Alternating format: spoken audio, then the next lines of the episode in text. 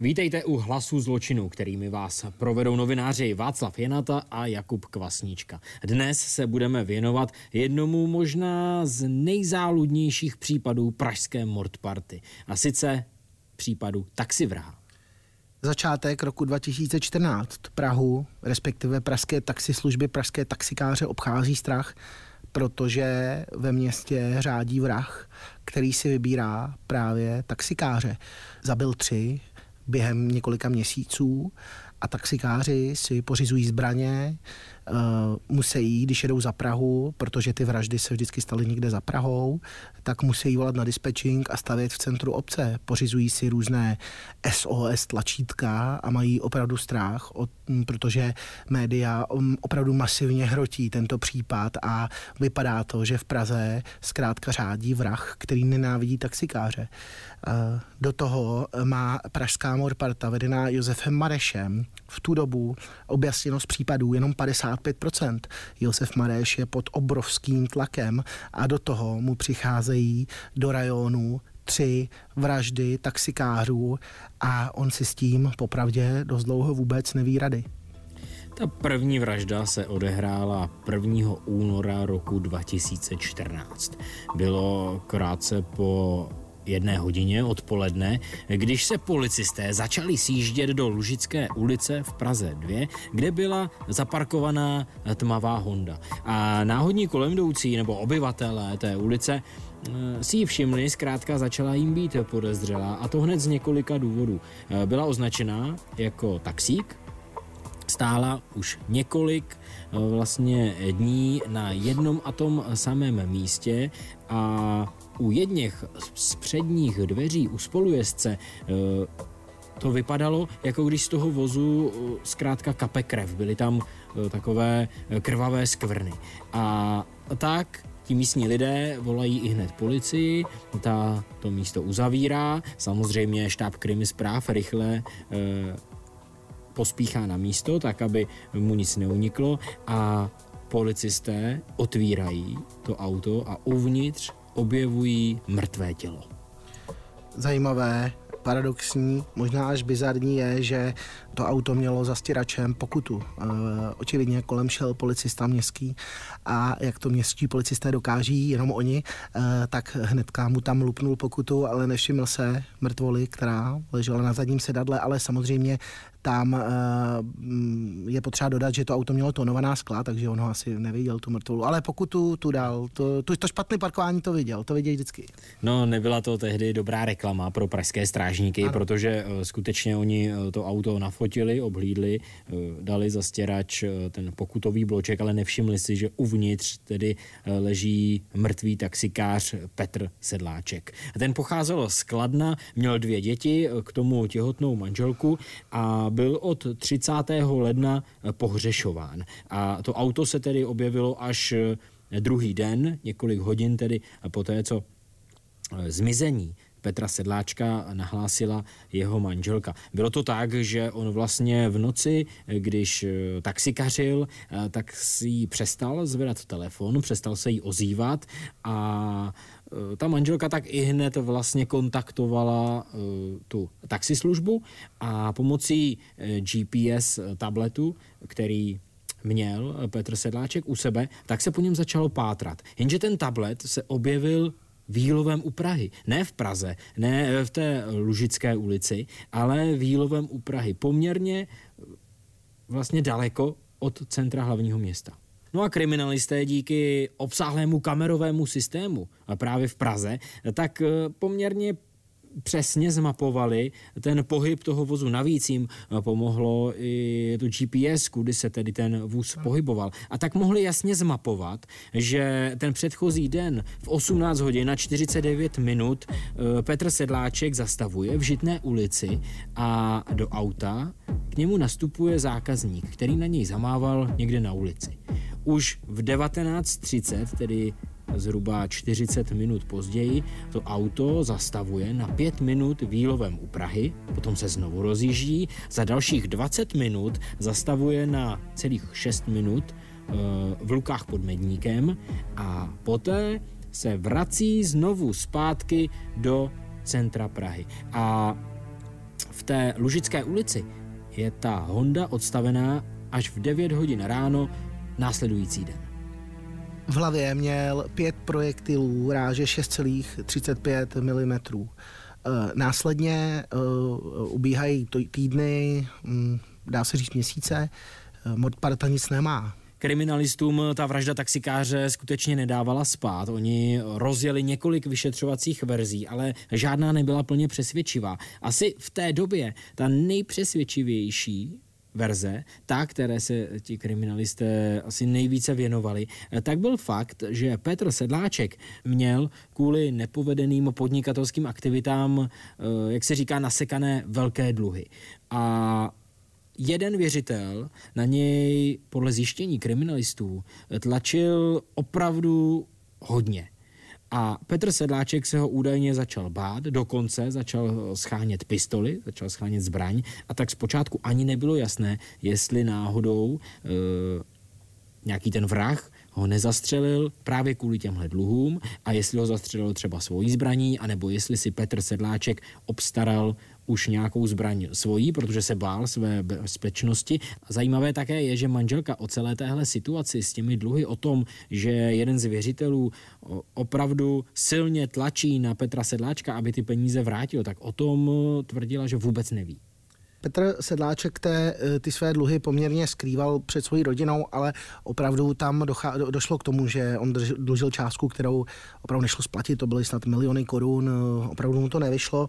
Samozřejmě policisté jedou ten motiv, že šlo tady o jakési vyřizování účtů, vyřizování věřitelů, přesně jak si říkal, jenomže poté dochází k druhé vraždě taxikáře a k třetí vraždě taxikáře. A najednou tady byl, to je duben, my si to řekneme dopodrobna, najednou tady máme tři vraždy taxikářů a policisté řeší, že tady je opravdu možná člověk, který nenávidí muže v taxících, že tady je někdo, kdo se nějakým způsobem pstí a má prioritu v tom vraždit právě tyhle muže.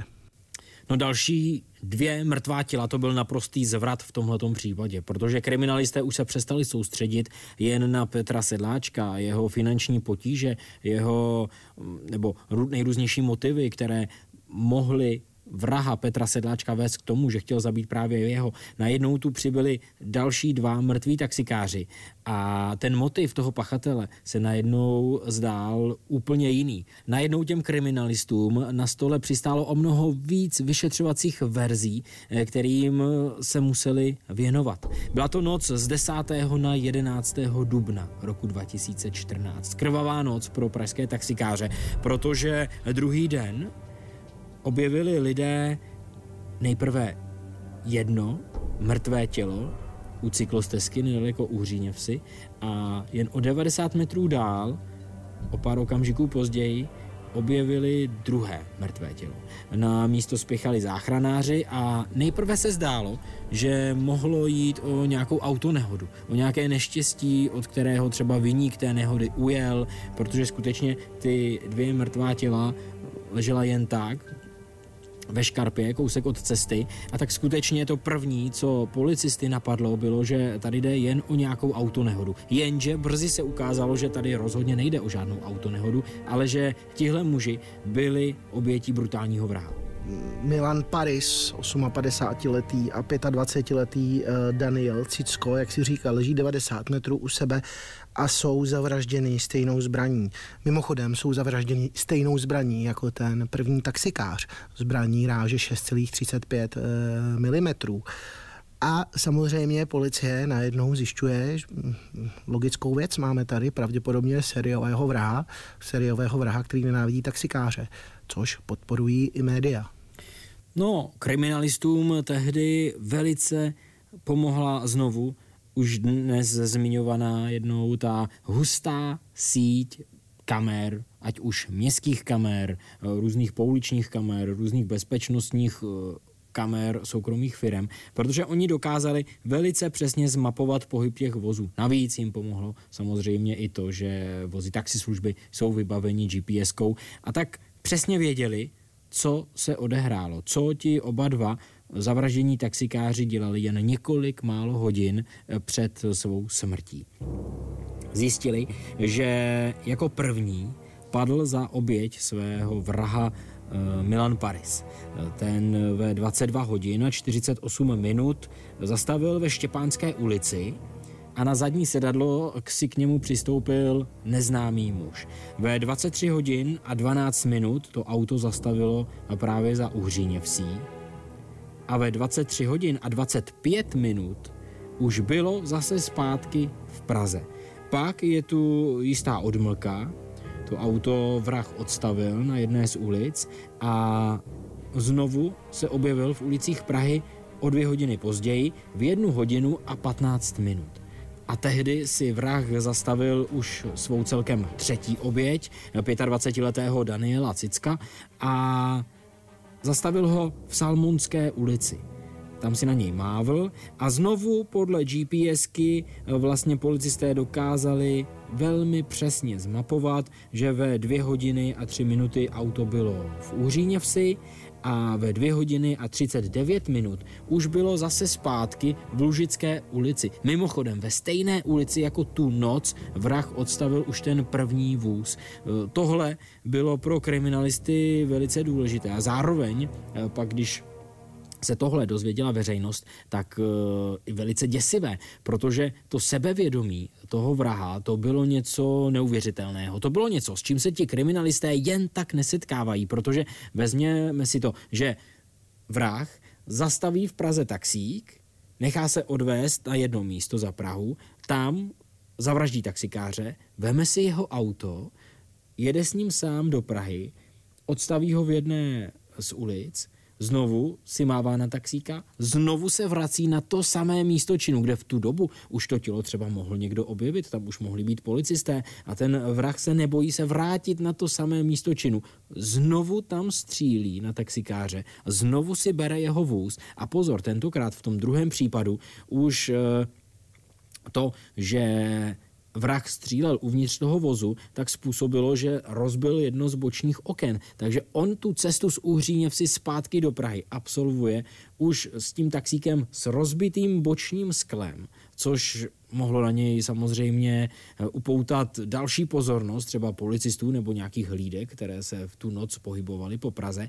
A on se s tím autem vrací znovu na stejné místo do stejné ulice, kde nechal ten první vůz a víceméně jen opodál parkuje i druhé auto druhého zavražděného taxikáře tu noc. To je něco neuvěřitelného. To je neskutečné a vlastně je to vlastně to jediné, co policisté mají. Oni jediné, co mají, je přesně to, co si tady teďkon řekl. To, že nějaký tajemný člověk, buď chladnokrevný vrah a profík, anebo e, blázen bez e, jaksi E, nějakého stropu jezdí, po, jezdí z centra Prahy do Uhříněvce a zpátky a zabíjí tam lidi. Mimochodem, jedna z teorií, která poté, nebo respektive, když se to různě rozplítalo, tak policisté zjistili, že při po druhé vraždě tím taxíkem, když se vracel z té Uhříněvce do toho centra, tak vrah dokonce svezl náhodného cestujícího, který si na něj mávl.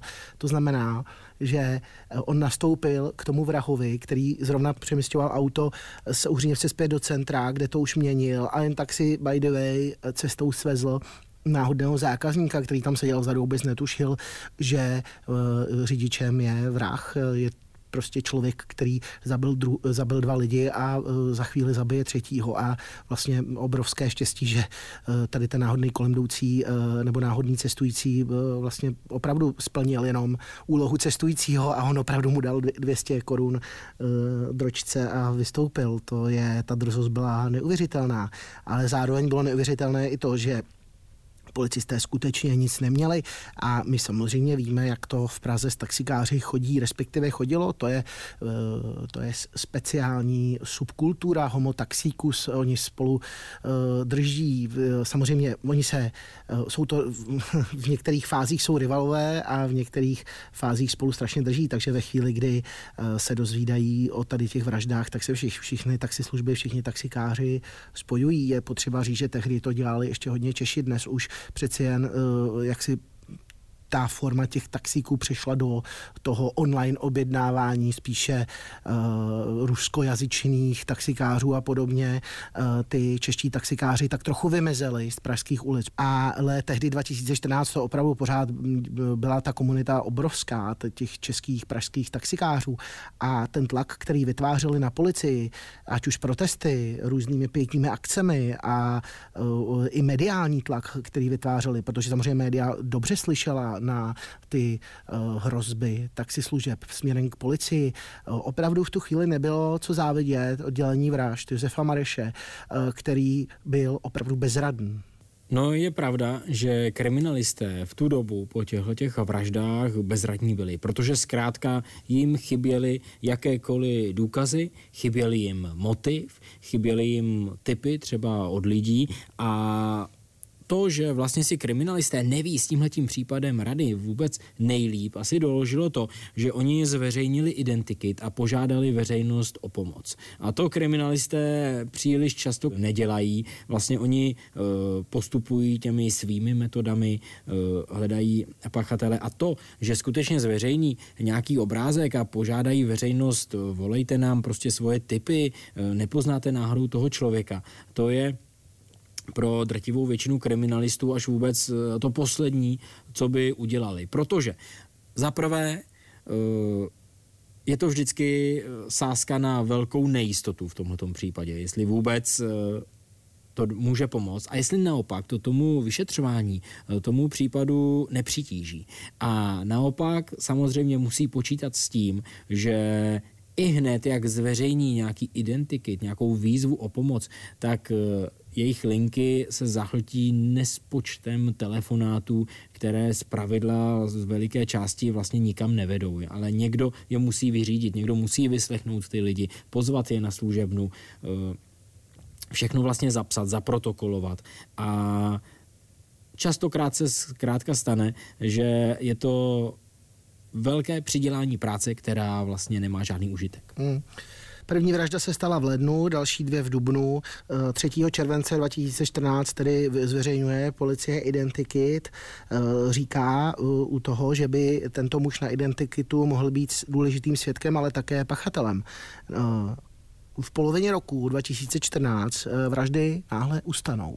Vraždy taxikářů skončí. Respektive už žádná další nepřijde. No nejen ty vraždy, on tak trochu utichá i ten zájem, ten mediální zájem o tenhle ten případ, protože zkrátka nové informace nejsou.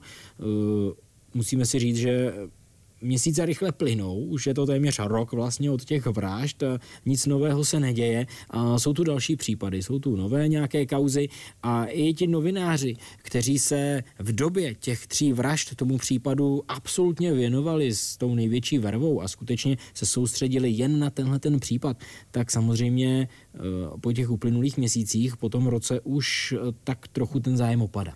Nic není staršího než včerejší noviny, jak se říká a Uh...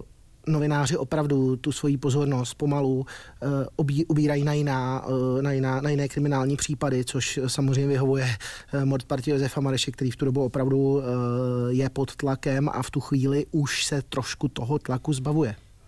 Přichází listopad roku dva tisíce patnáct a najednou je tu velká mediální bomba. Dva roky poté. Josef Mareš přichází se zprávou, máme taxivraha. Taxivrah je dopaden. Taxikáři v Praze už se nemusí bát. Máme pachatele. Nebo alespoň jsme přesvědčeni o tom, že máme pachatele. A zadrželi jsme a obvinili Davida Virguláka. třicetičtyřletého muže. My jsme to jméno tady naschvál neříkali. My jsme to gradovali do uh, této chvíle, protože uh, opravdu v tu chvíli on je velmi uh, zaj- zajímavá, uh, tajemná a hlavně podivná postava celého příběhu, protože, jak se ukazuje, David Virgulák není žádný muž, který nenávidí taxikáře, není to žádný uh, člověk, který by se dal považovat za chytrého nebo za nějakého pro, proradného sériového vraha. Je to prostě feťák závislý na perníku a subutexu a ten jeho motiv je vlastně úplně podle policie jednoduchý. Zkrátka on jede, taxikáře zabije a okrade ho o peníze, aby měl na F E D. Pojďme si shrnout, kdo byl vlastně David Virgulák. On žil v bytě své matky v Praze, byl to vyučený instalatér, ale tomuhle řemeslu se úplně nevěnoval. On byl v té době spáchání těch vražd totiž už deset let závislý na drogách. Nejprve bral heroin, ten ho podle jeho vlastní výpovědi přišel na šest tisíc korun denně. Takovou on měl spotřebu tak, aby ukojil svou potřebu pro, po heroinu. A zkrátka takový peníze si nemohl vydělat, ani kdyby e, pracoval jako instalatér skutečně od rána do večera, tak aby pokryl vlastně tyhle ty náklady na svoji drogu. A tak začal krást. A různě si přivydělával, kradl, podváděl, to byl takový jeho běžný způsob vydělávání si peněz. Až později, když z heroinu přešel na pervitin, na Subutex, tak to už byly levnější náhrady a to prý jeho potřeba peněz na drogy klesla ze zmiňovaných šesti na jeden tisíc korun. I tak ale nebylo pro muže, který víceméně žil na ulici, vůbec jednoduché takový obnos sehnat. A tak stále obcházel vlastně nejrůznější obchody, tam kradl, okrádal i Pražany na ulicích a často vybíral popelnice a hledal zkrátka cokoliv, co by nějakým způsobem zpeněžil. Než začneme rozplétat, jak se na Virguláka vlastně přišlo, tak je potřeba říct, že on opravdu důrazně zastával názor, že, cituji, kradu jen poslední čokolády. Já jsem ty taxikáře v životě neviděl. Viděl jsem je až na pitevních stolech a ve spisech. Taxi jsem nevyužíval a střelnou zbraň jsem v minulosti vlastnil asi týden. Jsem v tom namočený kvůli policii.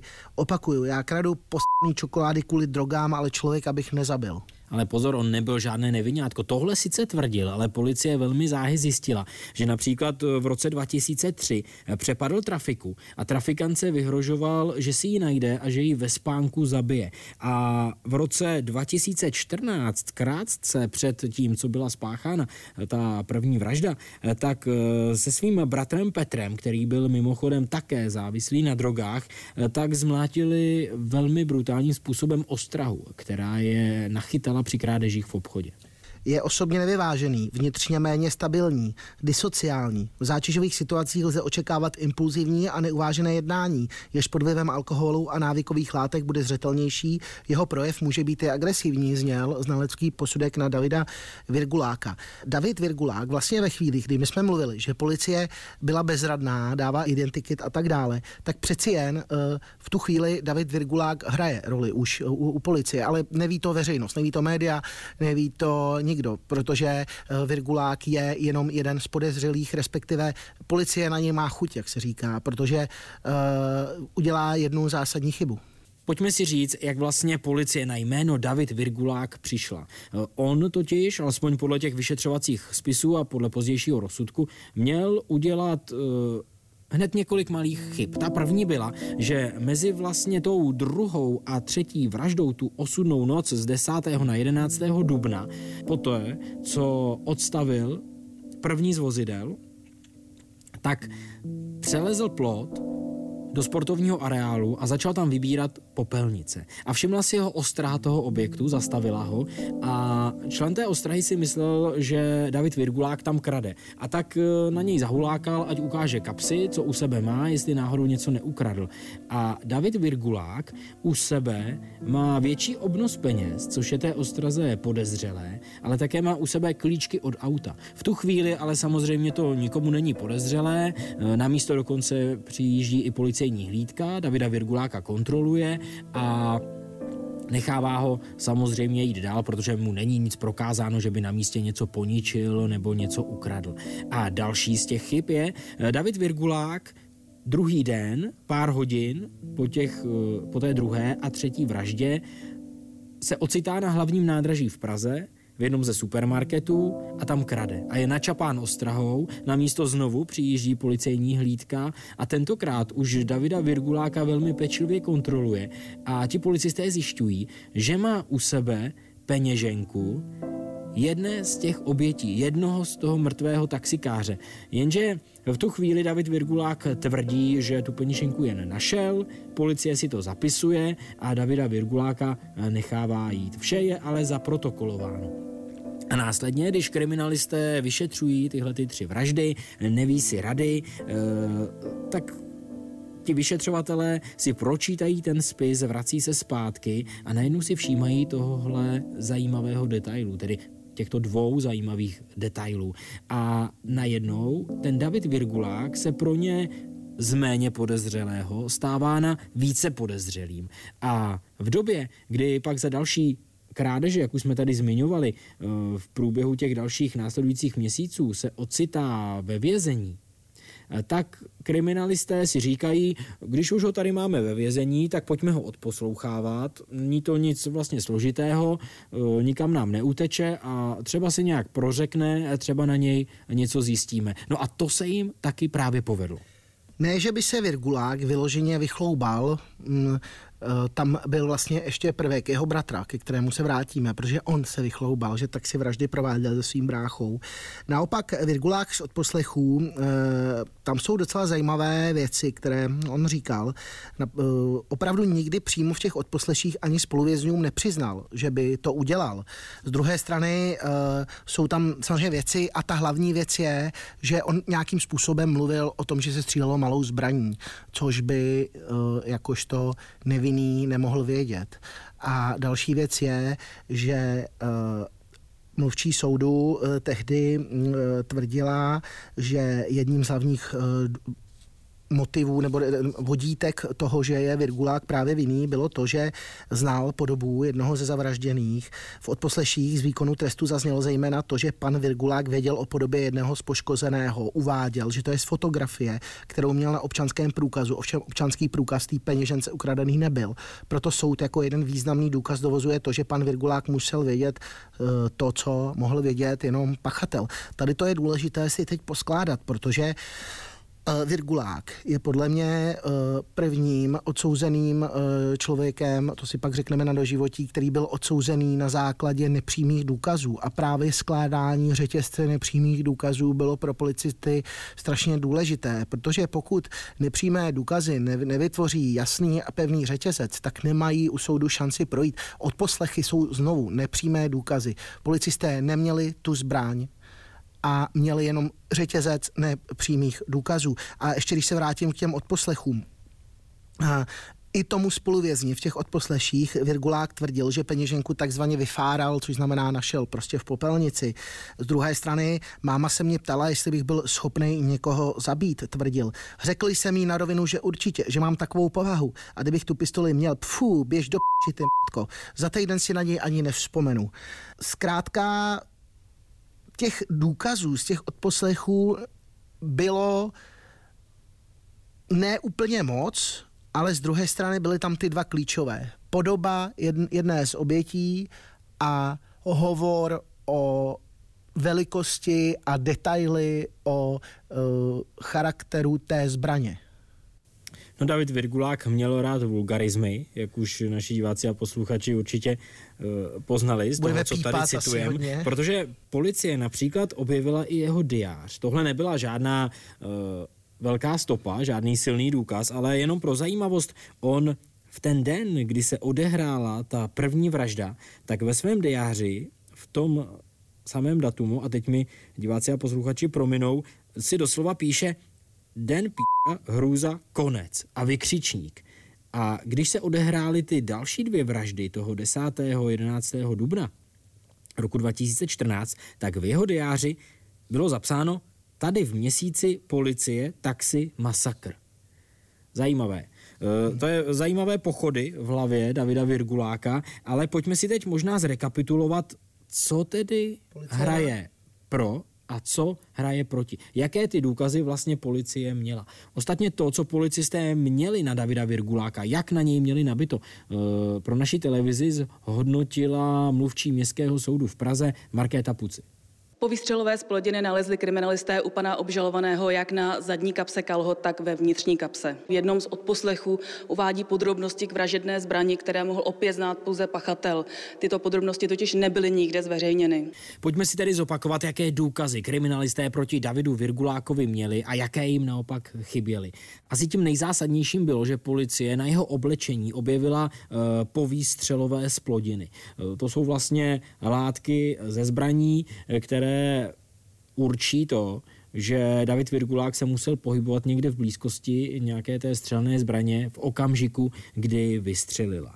Navíc policisté měli svědectví o tom, že bratr Davida Virguláka, Petr, se chlubil tím, že společně se svým bratrem vraždili taxikáře. Nakonec on ale tohle tvrzení odvolal a nakonec tvrdil, že se jen ve věznici, kde také trávil nějaký čas, se chtěl jen vychloubat, chtěl si tam zvýšit prestiž, chtěl, aby se ho ostatní spoluvězni báli, chtěl tam být zkrátka za frajera a nenapadlo ho nic lepšího, než se chlubit tím, že s bratrem zavraždil nevinné taxikáře. Virgulákův bratr, já ti do toho možná ještě trošku skočím, Virgulákův bratr zkrátka se chlubil tím, že udělali Tuhle, tu, tyhle ty mordy, dělal to kvůli tomu, prý podle svých vlastních slov, aby nebyl zade... Říkal jsem, že jsme obviněni z vražd, mluvil jsem de facto o tom, že jsem to udělal, protože jsem nechtěl být zadela, abych nebyl za trubku, která sedí jen za obecně prospěšné práce, za to, že neplnil obecně prospěšné práce, tak jsem to přikreslil. Udělal jsem životní chybu, říkal Virgulákův bratr následně, protože samozřejmě spoluvězenci to nenechal pro sebe a uh, za tradiční handl s policií za nějaký, nějakou úlevu nebo zbuhy, za co to vyměnil a zkrátka bratra Virguláka na práh skal. Byl to právě on, kdo svému bratrovi pořádně zavařil. Petr Virgulák se totiž za mřížemi hodně rozpovídal se svými spoluvězni a tvrdil jim, že jeho bratr je vrah. Dnes u soudu ale nejprve všechno popřel. A proč jste teda těm vězňům říkal, že, že udělal něco špatného? Při výslechu ale nakonec připustil, že skutečně o vraždách mluvil, prý se ale jen vychloubal, aby si u dalších spoluvězňů získal respekt. Nechtěl jsem tam být za debila, tak jsem de facto mluvil, jako bych to udělal, že jsem řídil toho superba, bratr, že je hroznej zabiják, že jezdíme po Praze a střílíme taxikáře. Chtěl jsem být zajímavý a udělal jsem životní chybu. Věříte bratrovi, že to neudělal? Samozřejmě, že to neudělal. Kromě výslechu Virgulákova bratra se pouštěla i videa z místa činu. Při ohledání jednoho z vozů se našla celá řádka cenností, krom jiného dva mobily a tablet. Drogově závislý Virgulák je přitom obžalován z loupežných vražd, tedy že se chtěl obohatit.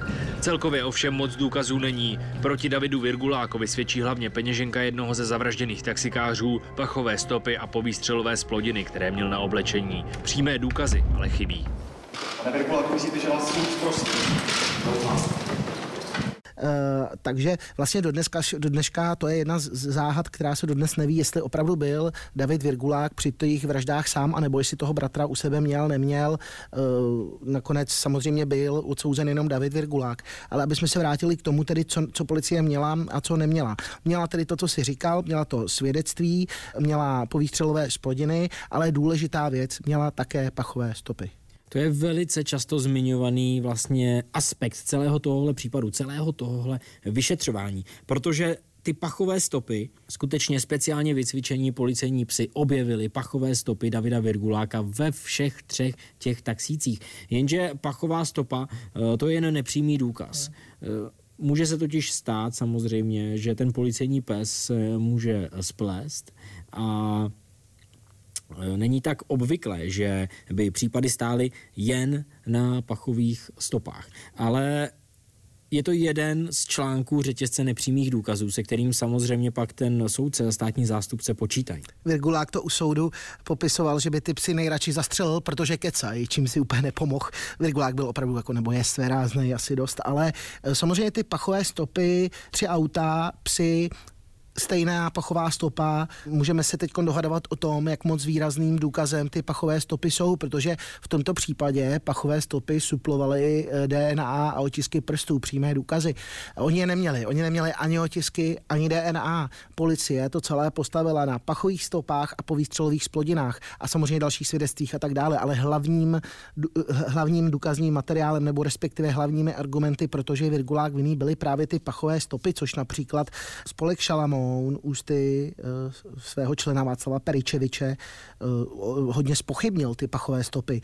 Cituji, pachové stopy je důkaz na hranici náhody. Jako důkaz je absolutně nepoužitelné, řekl Peričevič a dodal, že policejní pes očuchá tohle a támhleto a pak si sedne nebo zaštěká. Šance, že se trefí, je přibližně padesát na padesát, což asi úplně nesedí. Nebo jak to ví, to je, Vašku, přeci jen pachová stopa, to je důkaz, který je hodně svérázný, ale, nebo hodně kontroverzní, není úplně směrodatný. Z druhé strany, pokud je tam vzorek ze tří aut a ty psy se chovají pořád stejně, dá se jim věřit? V tomhletom případě si myslím, že pokud ti psi skutečně označí všechny ty tři vozy a určí to, že David Virgulák se v nich nacházel, tak si myslím, že to i pak pro soudce mělo vysokou váhu. A znovu si musíme říct, že nešlo jen o pachové stopy. To byl skutečně jen jeden malý dílek z celého toho řetězce nepřímých důkazů, který nakonec Davida Virguláka usvědčil. A například Vladimír Pazourek, státní zástupce, tak ten měl u soudu jasno. Navrhl jsem doživotní trest, protože podle mě výsledky dokazování silhy jednoznačně prokazují, že pan obžalovaný se stíhaného jednání dopustil. A s ohledem na ty skutkové okolnosti, s ohledem na osobu, na obžalovaného, nebylo možné navrhovat jiný trest.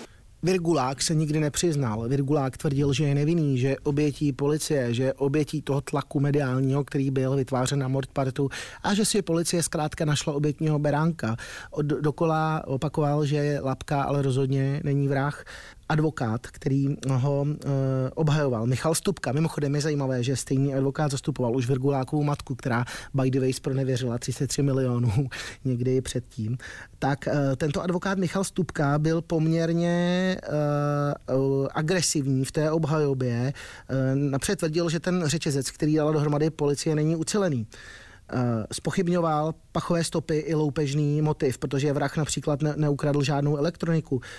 Podle něj netvořili nepřímé důkazy ucelený řetězec. Do toho zpochybnil nestrannost autora posudku k pachovým stopám Martina Kloubka, který býval dlouholetým šéfem pražského oddělení vražd pražské Mordparty, byl to kámoš Mareše. Údajný dopis od skutečného vraha, to byl hlavní triumf, který poté donesl právník e, Michal Stupka, právník Davida Virguláka. Protože právník Davida Virguláka tvrdil, že to celé souviselo s tou první vraždou, s vraždou Petra Sedláčka, toho čtyřicetidvouletého taxikáře, který měl, toho zadluženého, toho zadluženého který měl ty dluhy. Právník předložil soudu dopis, který údajně obdržel den před zasedáním. Anonymní pisatel v něm sděluje, že vraždce dopustil někdo jiný a ten se teď směje. Skutečným pachatelem je údajně muž s polským jménem, kterému se říká Polák a v době vražd se zbavoval zbraně. Tuto teorii paradoxně podpořil i, no, podporuje nebo částečně naznačuje historik kriminalistiky Viktorín Šulc, který má také o tom trošičku pochyby. V, jedné ze, v jednom ze svých textů napsal, že primární obětí byl první ze zavražděných Petr Sedláček, který si v minulosti nevydařenými obchody nadělal velké, v podstatě nesplatitelné dluhy a tak musel pro výstrahu dalším potenciálním neplatičům zemřít. To je to, o čem jsme mluvili. A pak vlastně dodává, když se policie nebezpečně přiblížila k možnému rozluštění motivů, znamenaly vraždy číslo dvě a číslo tři zastírací kouřový manévr, který odvede vyšetřování na méně rizikovou kolej. Takže když bychom si teď měli jenom trošičku vzít tu teorii, tak v lednu je zabit Petr Sedláček, tedy který dluží, pak se tři měsíce nic neděje a potom jako kouřový manévr přichází kdosi a zabíjí další dva taxikáře. Nevím, nevím, nevím. Z mých zkušeností, alespoň z případů, o kterých vysíláme v Krimi zprávách, tak je tahle teorie, nebo alespoň mi připadá, jako trochu přitažená za vlasy. Že by skutečně někdo jenom proto, aby vytvořil nějaký kouřový manévr, zabil dva nevinné lidi. Je to divný. Jestli by vůbec někdo šel do takového rizika, že samozřejmě pak bude čelit mnohem vážnějšímu obvinění a mnohem vážnějšímu hrozícímu trestu. Když jsme u toho trestu, tak zpátky k Davidu Virgulákovi. šestého června roku dva tisíce sedmnáct rozhoduje vrchní soud o tomto případu a potvrzuje vlastně ten doživotní trest. A nebyl to ledajaký doživotní trest, protože ani tady v Česku vlastně doživotí neznamená doživotí. Obhajoba vrchního soudu zpochybňovala hlavně pachové stopy, které se našly ve všech vozidlech mrtvých taxikářů a byly jedním z hlavních důkazů. Podle znalce ale jejich odběr proběhl tak, jak měl. To, co se tam vyskytovalo, to byly v podstatě formální nedostatky, to znamená, nenalezl se tam chyby, nalezl jsem tam chybějící údaje. David Virgulák od začátku nesouhlasil s nejpřísnějším trestem, tvrdil, že ho nikdo neposlouchá, že všechny důkazy, i když nepřímé, které proti němu svědčí, jsou jen náhoda. To je pod slovo proti slovu a nějaký důkazy tam nejsou. Jedině ty váchovci, ale musíme to narožit na výsledku, protože kecají. Virgulák se pak sám přirovnal k jinému na doživotí odsouzenému vězni Jiřímu Kajínkovi, který nedávno díky prezidentské milosti opustil brány věznice. Podle něj skončila éra Kajínka a začala ta jeho jakožto neprávem odsouzeného. Soudce ale jeho argumenty neobněkčili. Se obžalovaný David Virgulák odsuzuje souhrnnému výjimečnému trestu odnětí svobody na doživotí. Potvrzení doživotí pro Virguláka přivítala matka nejmladší z jeho obětí. Bála se, aby soud trest nezmírnil. No tak teď už mi je jako líp, že jo, je mi už jako dobře s tím, že bude tam opravdu v tom vězení na pořád. Kouka mi to prostě ale nevrátí. Vrah David Virgulák se stal v pořadí čtyřicátým devátým doživotně odsouzeným vězněm. Podle jeho advokáta se s tím ale nechtějí jen tak smířit. Jsme připraveni udělat veškeré právní kroky, využít veškeré mimořádné opravné prostředky, aby jsme toto nespravedlivé a nesprávné rozhodnutí obou soudů zvrátili. Běžně je to nastaveno tak, že když máš doživotní trest, tak po dvaceti letech můžeš žádat o podmínečné propuštění. V tomto případě ale soudce byl ještě přísnější a David Virgulák mohl o podmínečné propuštění, nebo může, požádat až po třiceti letech. To znamená, že čistě teoreticky zdi věznice bude moct opustit až v roce dva tisíce čtyřicet čtyři. Jako důvod pro doživotní trest uvedli, uvedl soudce závažnost a nenapravitelnost. To byly asi hlavní dvě, dva motivy. Zavržení hodný motiv, závažnost skutků, zanedbatelná možnost nápravy. Virgulák se poté ještě odvolal, předseda soudního senátu Martin Zelenka, ale doživotí potvrdil. Zůstává nesporným a nespochybnitelným, že pachatelem trestné činnosti byl právě obžalovaný David Virgulák. Kombinace dvou zásadních důkazů, množství pachových stop zajištěných na místě všech tří trestných činů a nález peněženky poškozeného krátce po trestné činnosti obžalovaného jednoznačně usvědčují, dodal Zelenka a dal štempl na jeho doživotní trest. Právě jste slyšeli podrobnosti případu taxivraha v rámci seriálu Hlasů zločinu. Sledovat nás můžete na C N N Prima News, na našem zpravodajském webu a poslouchat samozřejmě i ve všech podcastových aplikacích. A sledovat nás můžete i na sociálních sítích.